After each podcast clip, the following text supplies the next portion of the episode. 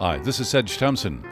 Welcome to this special audio highlights podcast from West Coast Live. For more information about our shows and other guests and podcasts, wcl.org. My next guest here on uh, West Coast Live is a, performance artist. Her shows are one woman shows that have uh, taken the off Broadway theater world by storm. She's performing tonight and tomorrow at uh, the Marin Center Stage, Feb 1, Feb 2, sarahjonesonline.com and marinjcc.org. Please welcome Sarah Jones here to West Coast Live.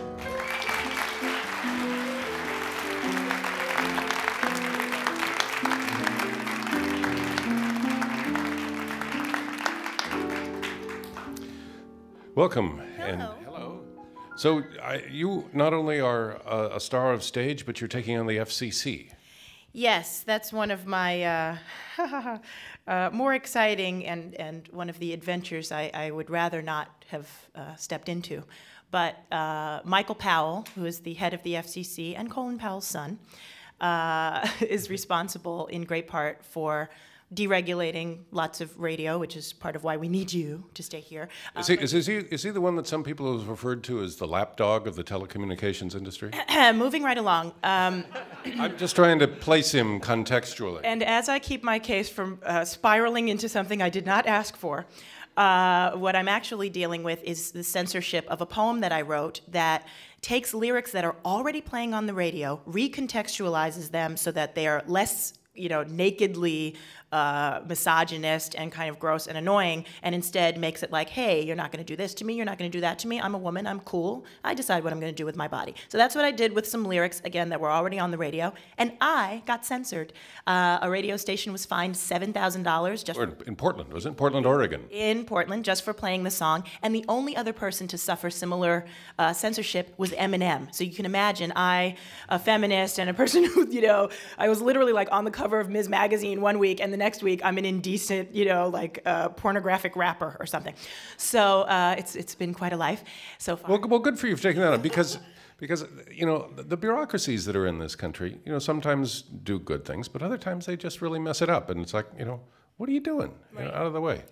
Well, I think you know the interesting thing is that uh, the FCC and, and this battle that I've now had to wage. I actually sued them. I'm the first artist ever to do that uh, because you have to be crazy to do it. Thank you. Uh, but you know, it's not an easy. It's quite the uphill battle. You know, you sort of hear, "Oh, the U.S. attorneys, as in them, as in the government." Oh, right, okay, that's who I'm fighting. Great.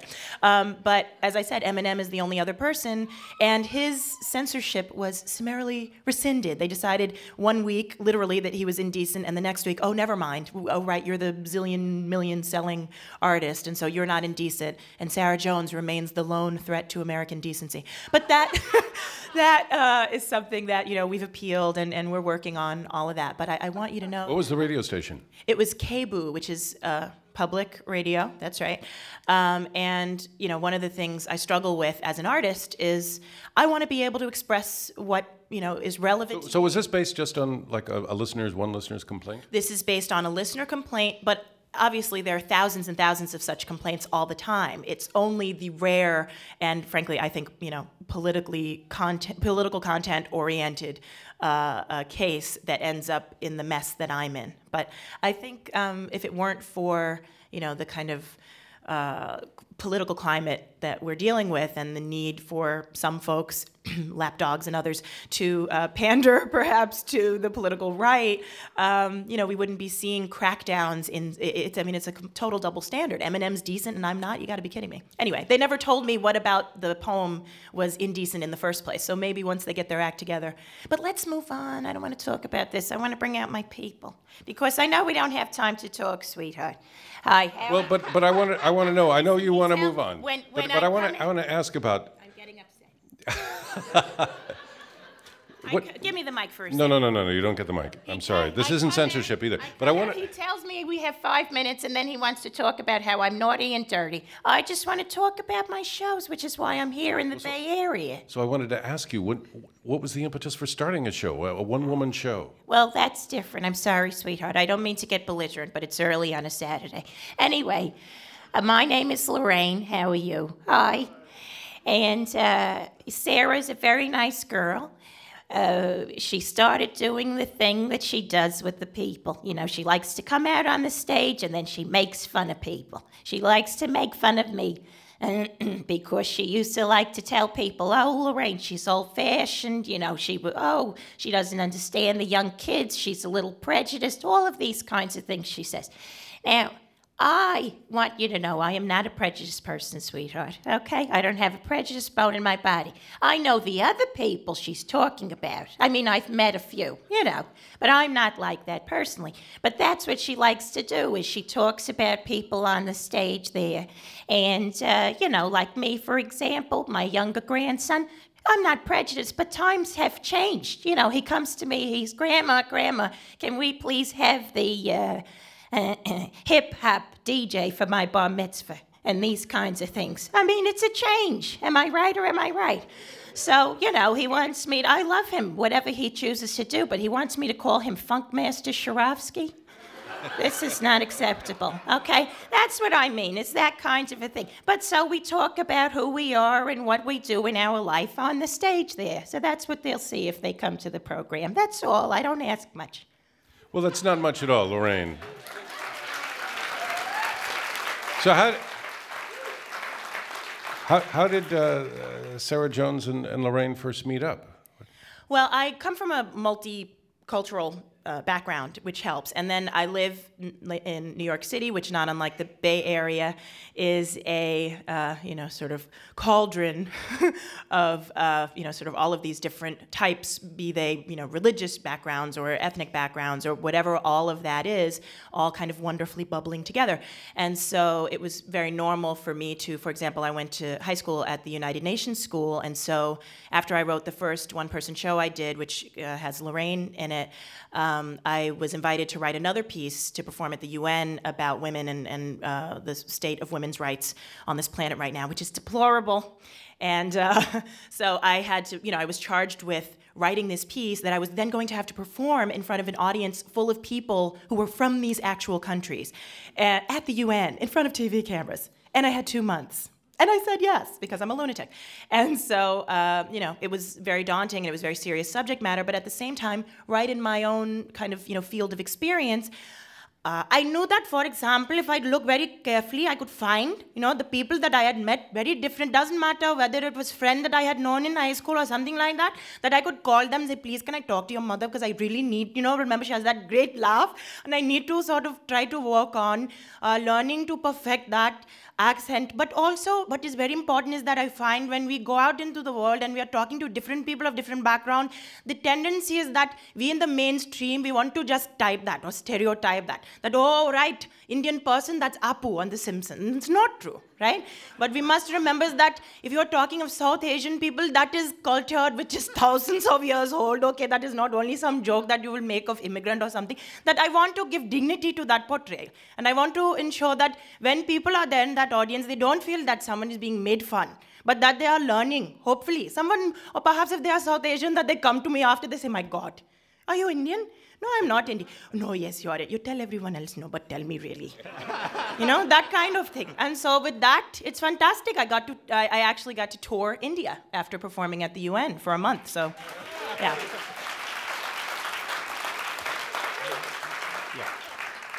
Do you, do you, ever find yourself getting stuck in a character? like, I can't get out. Wait, I'm, I can't get out of India. I've fallen. I've fallen, and I can't get out of my character. Um, my fiance probably has a better answer for that question. Uh, he likes to say that we should move to Utah where there are polygamy laws because he feels as though he is living with at least 32 people.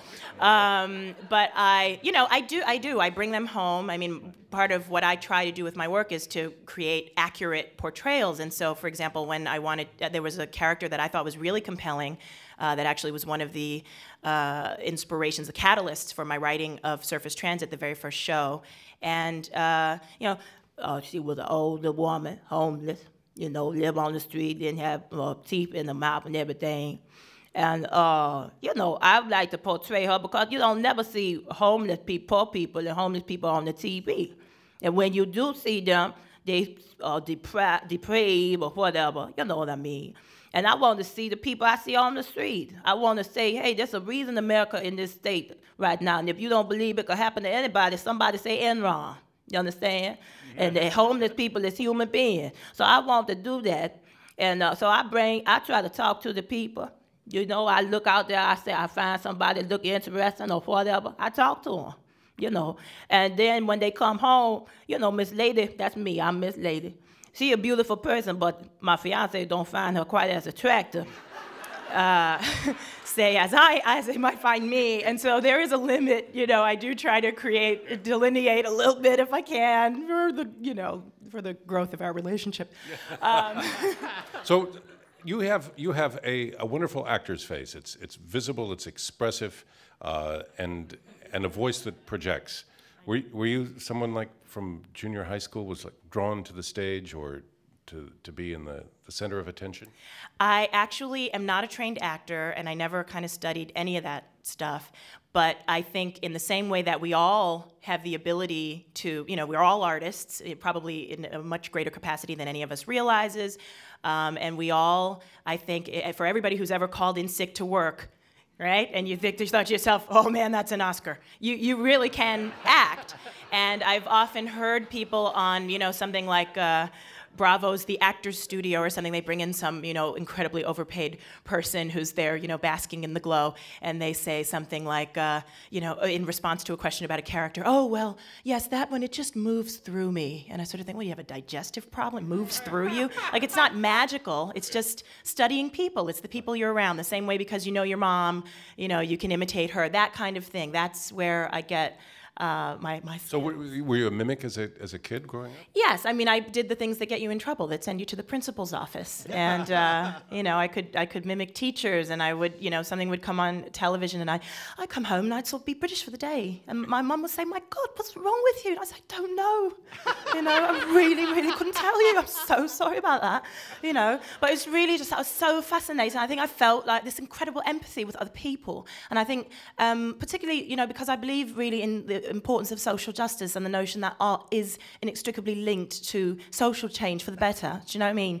That um, if we don't sort of approach it from that standpoint, it's not real art. It's just sort of some pop schlock. Do you know what I mean? So um, from that standpoint, I think I really sort of connect to other people, and that's you know where why I want to sort of understand why, where, why and where they are and how they think and all that. But if people would like to learn more, they can sort of visit me, one of the me's you can visit somebody. I don't- can't tell you who it'll be at the time, but um, I am at sarahjonesonline.com. So. Of course you are.